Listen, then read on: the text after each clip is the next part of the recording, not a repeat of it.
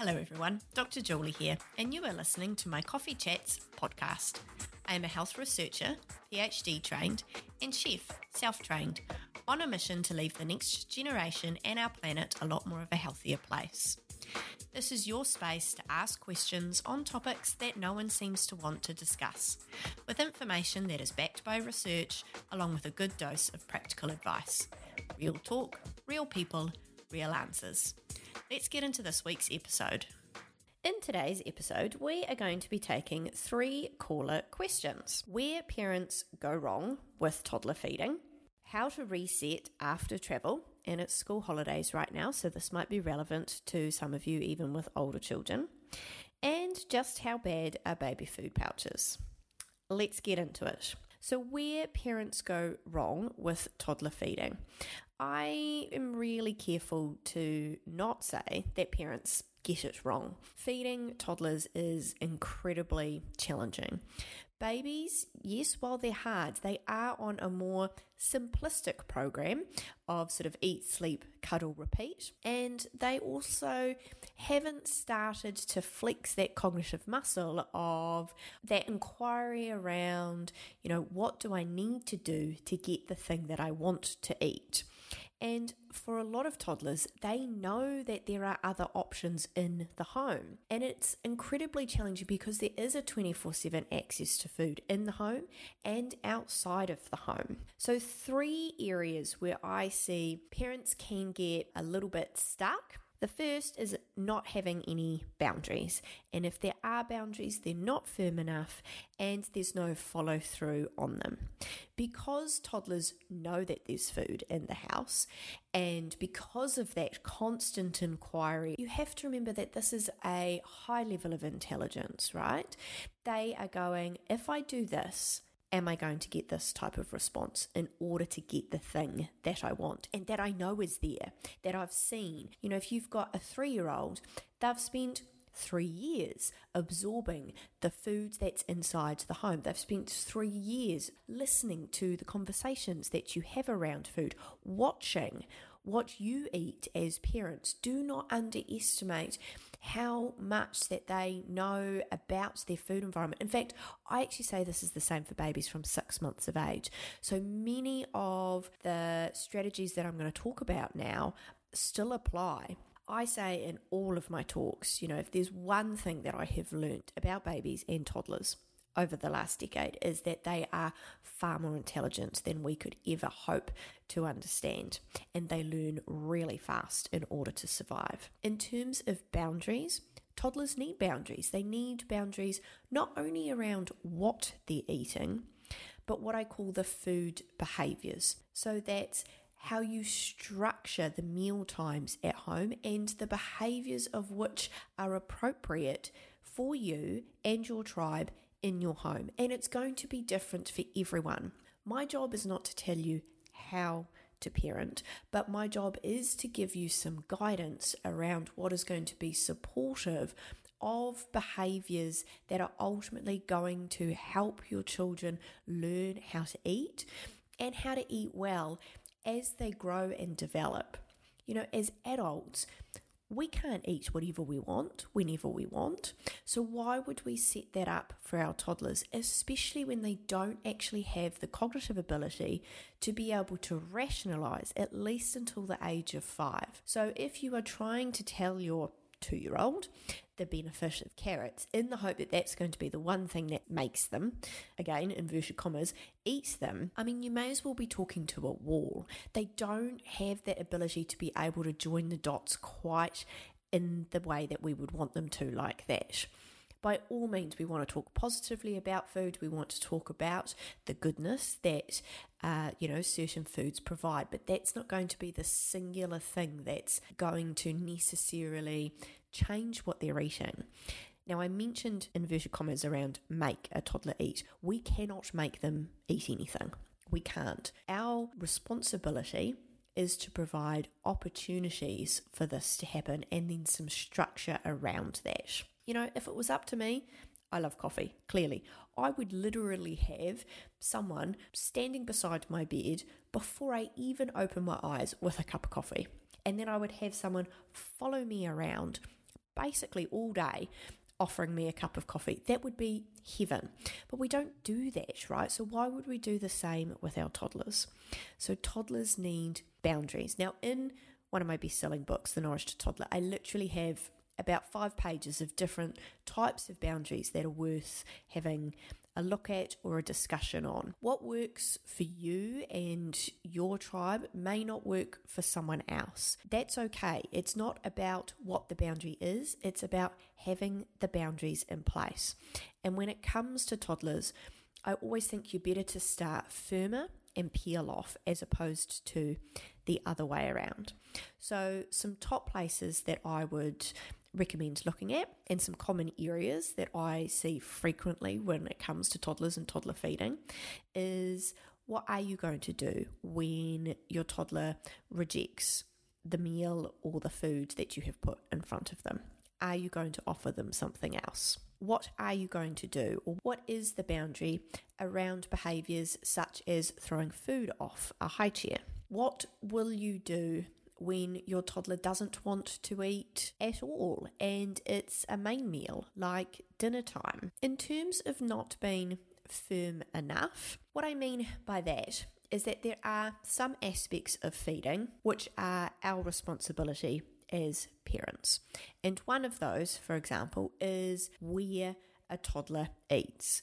Because again, if it was up to our toddler, well, they would have us following them around just like me with a cup of coffee, or basically wherever they felt like it. Maybe outside, maybe in front of the television, maybe somewhere weird and wonderful like the bathroom floor. Now, this is not to say that there might be times when you need to adjust, when everything sort of goes slightly pear shaped and you're like, I just need to drag the high chair in and have you sitting there while I'm having a shower or getting changed because I'm the only one at home and you need to know that they're safe, but they're also hungry, for example, or you're running late for work and you're trying to do both. It's what we are doing the majority of the time.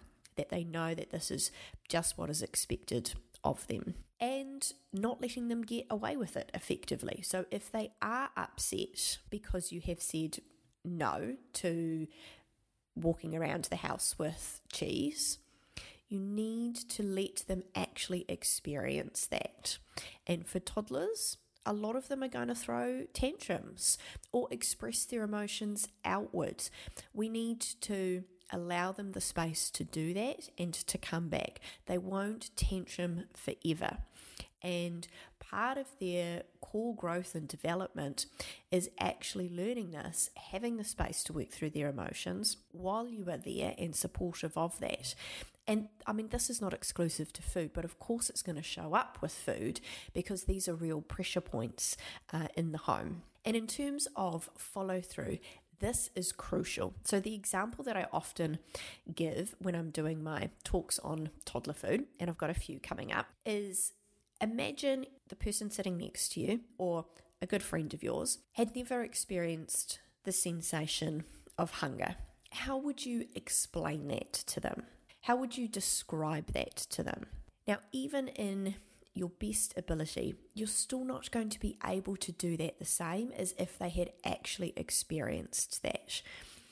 Now, we're not going to let our children starve.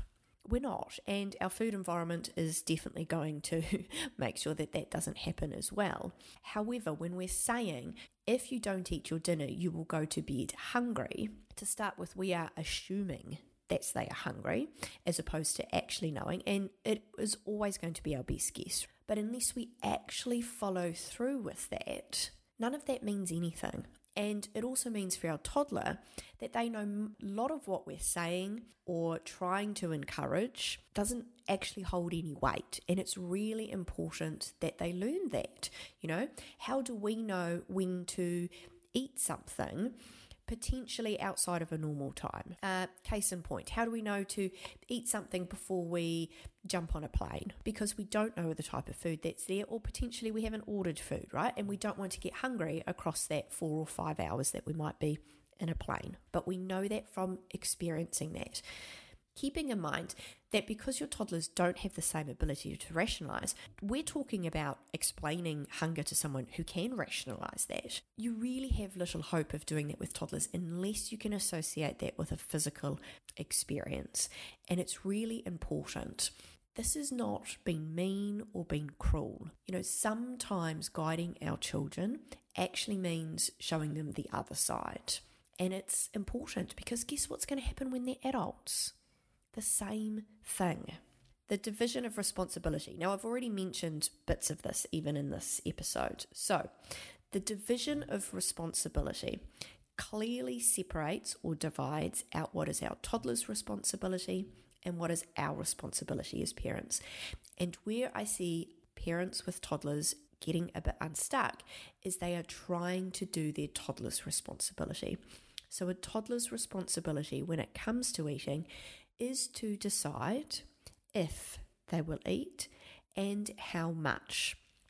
And as parents, frequently what I see is using techniques like bribes and rewards in order to do their toddler's responsibility. For example, if you eat this, I will give you this. You know, if you eat three bites of carrot, you will get ice cream. Or if you don't do this, then you're not going to get dessert afterwards. This is also why I don't recommend using sticker charts or reward charts or anything like that because it's actually taking the responsibility away from our toddlers. Also, where does that end? Where I see parents get a little bit unstuck is actually just not trusting their toddler, not seeing their toddler as being capable of actually regulating their hunger. And when you apply the division of responsibility right from the beginning of a food journey with a six month old baby, this becomes a lot easier and it actually becomes easier for your. T- I mentioned at the start of this episode, we are only doing our best guesswork when it comes to hunger, and we are. We're not in our toddler's body, we're not actually able to see or experience how hungry they are. So we are just guessing at best, and we've got to trust them. They have beautiful, intact metabolisms. They've also got highly developed survival skills of being able to communicate when they're hungry or when they want something. So when our toddler says, No, I'm not hungry, best thing, the best thing we can do is go, Okay and to trust them and to trust that they will learn in the slim chance that they have got it wrong. Yeah? Toddlers, while they don't have the same cognitive development that you know, a child five and up does or an adult are still highly capable, especially when it comes to their core needs like this. As human beings, we are designed to develop skills that keep us alive the most. And, you know, when it comes to hunger and when it comes to food and when it comes to being able to express that we are hungry and we are full, this is developed very, very, very early on. And it becomes a reciprocal relationship in that if our toddlers know that we trust them, then it actually speeds this process up and it actually takes out some of the heat because they just know hey, when I say no, it means no. When I say yes, that I'm hungry, then these are the things that are going to be offered and provided. It is challenging with toddlers, and the other side with toddler feeding, which I think is really important to acknowledge, is that it often comes at a part which is a really grindy part of parenting toddlers 10 months, one year, and up, you're quite deep into some severe sleep deprivation. Potentially, you've got another child on the way or are looking at conceiving again. And, you know, for many, you've got two working parents as well. So you've got that added in on top. And this is a really heavy load. So do give yourself, you know, like a little bit of kindness while you're trying to navigate that. I have loads of stuff in my book, The Nourished Toddler. Do check out my upcoming virtual events um, and in person events as well. Resetting after travel. This is a really great question, and it's wrapped into not just food but also sleep as well. And I would say that this is for babies, toddlers, children and adults. You know, our body clocks are incredible, and our body clock literally manages all of the hormone responses for both hunger and sleep, and they work in unison. So, the more that we can protect this, and this is not just after travel, but also during travel. It's going to really support the body's natural ability to reset itself in different time zones and in different environments. So, when it comes to setting up a routine that's supportive of this, the simplest way to do this is to have a regular or the same wake up time and a regular or a same bedtime. And if you can mimic that, as I said, while you're traveling, that's going to really help to reset after you come home. But definitely, if you've had circumstances or different time zones, or you know, been with family that are on a different routine, for example, coming home and like literally the day that you come home or the morning after you come home, having that regular wake up time is going to help to speed up the body's natural ability to regulate body clock and therefore those two core functions of sleep and hunger. It may mean you have to set an alarm, and it might be a little bit harder for those first couple of days, but the benefit is really going to be there. Uh, when you start to slip in sort of sleeping in, pushing out of routine, it's only going to prolongate uh, the process. And so, regular meal times is going to be part of that because it's going to help to regulate those hunger hormones keeping in mind what I mentioned uh, with the first caller's question around, uh, you know, the division of responsibility and providing that opportunity. Your job is to provide those regular opportunities.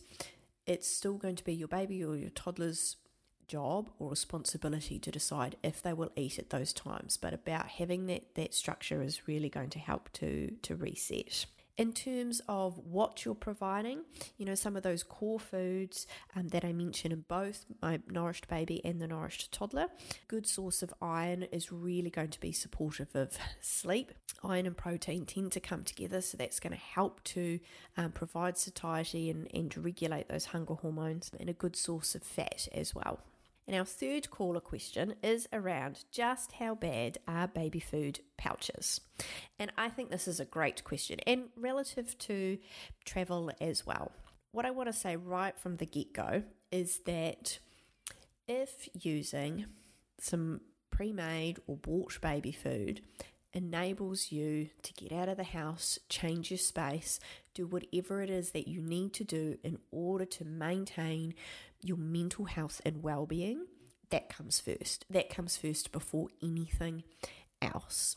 If it means that you can just shove something into your nappy bag, grab your baby, get out, get some fresh air, reset yourself, please do that. In my episode on the food foundations and my food philosophy, you know, thinking about that connectedness, thinking about all of those cornerstones of well-being and how they interact and that there are some times when things become more important I know firsthand just how grueling some of that day in, day out grind of motherhood and parenting can be. Always, always, always prioritize your mental health and your mental well being first and foremost to answer just how bad are baby food pouches, again, I want to be really careful with the word bad. Let's go back. How much goodness are you getting from those baby food pouches? And there's a lot of different ones out on the market. Whatever you are buying in terms of packaged food, it's never going to be as nutrient dense as what you make at home, especially if it's able to be eaten directly from the packet. So, for example, with my baby pumpkin porridge that I've created, it is a mix. So, you do add ingredients to it, and I've designed it especially that way. Ironically, so that it's also an option that you can take when you're traveling and out on the road. It's taken me a decade to do it. There's a lot of goodness that's packed in there, including freeze dried pumpkin. In terms of what you are getting in a baby food pouch, where I think it can become quite confusing, most of us would be able to understand that something like a custard for a baby Don't even get me started on how those can even be produced or marketed for babies, especially those that have got added sugar in them when we've got World Health Organization guidelines for no added sugar for under two year olds. Minor but major point there is that when we've got baby food pouches that are, for example, just vegetables, Firstly, always look at the back. Look at the back, look at the ingredients list. A lot of them will still use ground rice or corn flour as a filler and a stabilizer. For the ones that do say just vegetables, remember in order for it to be shelf stable, even in a pouch, there's going to need to be some level of processing for that to happen. So, the amount of goodness that would be in there compared to what you'd be making it fresh, it's not going to be the same. To understand how that works is that there's a lot of heating and cooling processes that happen to baby food uh, that deactivate some of the enzymes in the food in order for it to actually be able to be put into a packet and, and be shelf stable. There may be a time and a place for baby food pouches. Personally, I've never used them, but you would expect that. In fact, there would be something both morally and uh, actually just plain simple wrong for me to do what I do and to use those. However, I don't hold that same standard of others. That's a standard I hold of myself, who is someone literally changing the food that we have available to our babies, both in terms of guidance and actually creating baby food products. They may provide a good emergency option, but I would still check the age of the baby that is having them because for the majority of babies under a year of age, you know, they're only going to be having maybe three meals a day max, and that's it, you know, sort of closer to 10 months to one year of age. If, for example, you're looking at going on a plane or a car ride, you know, one of those meals where you might be using a pouch could still be used with either breast milk or formula. And for those that have got even younger babies, then the same applies. If you were to have a seven month old baby that got sick for three days, for example, they may not have any solids at all. So if you're doing a long haul flight, they don't necessarily have to have the baby food on the plane. One day is not going to alter their nutritional intake or their overall nutritional profile. As I mentioned right at the start of this, your sanity comes first. So if it helps to reduce your anxiety knowing that you've got that on you, yes. And have a look at practicing taking food out and about as well. I mentioned one of the big drivers behind my baby pumpkin porridge mix being in a, in a travel size is so that you get used to that. Most places, cafes, restaurants, other people's homes, you can take puree and heat it up. You can take little baby led weaning muffins, for example. The more practice that you get in taking food out and about, so long as it's not adding too much to your mental load, it is going to help to establish some good systems for when you're taking, you know, your child out and they become a little bit older and you're going to need snacks out and about. But I will always keep going back to that. How much goodness is in the food and what are the sort of lifelong habits that you are wanting to create, not just for your child, but also for yourself. And mother's sanity first and foremost, parent sanity. Such great questions that came through. I hope that for those of you with toddlers and even younger babies, that there are some places here to start if you are struggling. Keep looking at where you apply the division of responsibility. It is a highly effective framework. For those that are travelling or going away these school holidays, do look at the routine when you are away and back again. And for those starting on solids, I will keep encouraging you to start making baby food and get practice out and about with it. It's not easy, but worth it in the long run. Have a wonderful week, and I will catch you same time, same place next week. I just want to do a shout out to our incredible sponsor, Zero Six Coffee. As you all know, I am coffee obsessed, and Zero Six is a local New Zealand company, also very waste conscious. Coffee does not ask questions, coffee understands, and coffee gives you five minutes peace in the chaos, which I really hope you get today. Please use the code 1506 for 15% off. That's it for this week's episode. If you do have a question, please drop it into the contact page of my website or a DM on Instagram. Everything from food, well-being, business, motherhood, and life questions are answered here. I do really hope you get in a peaceful cup of coffee or at least take some time to yourself today. Don't forget to rate, review, and subscribe to this podcast to keep up to date and make sure you don't miss an episode. Until next week, with love, Dr. Julie.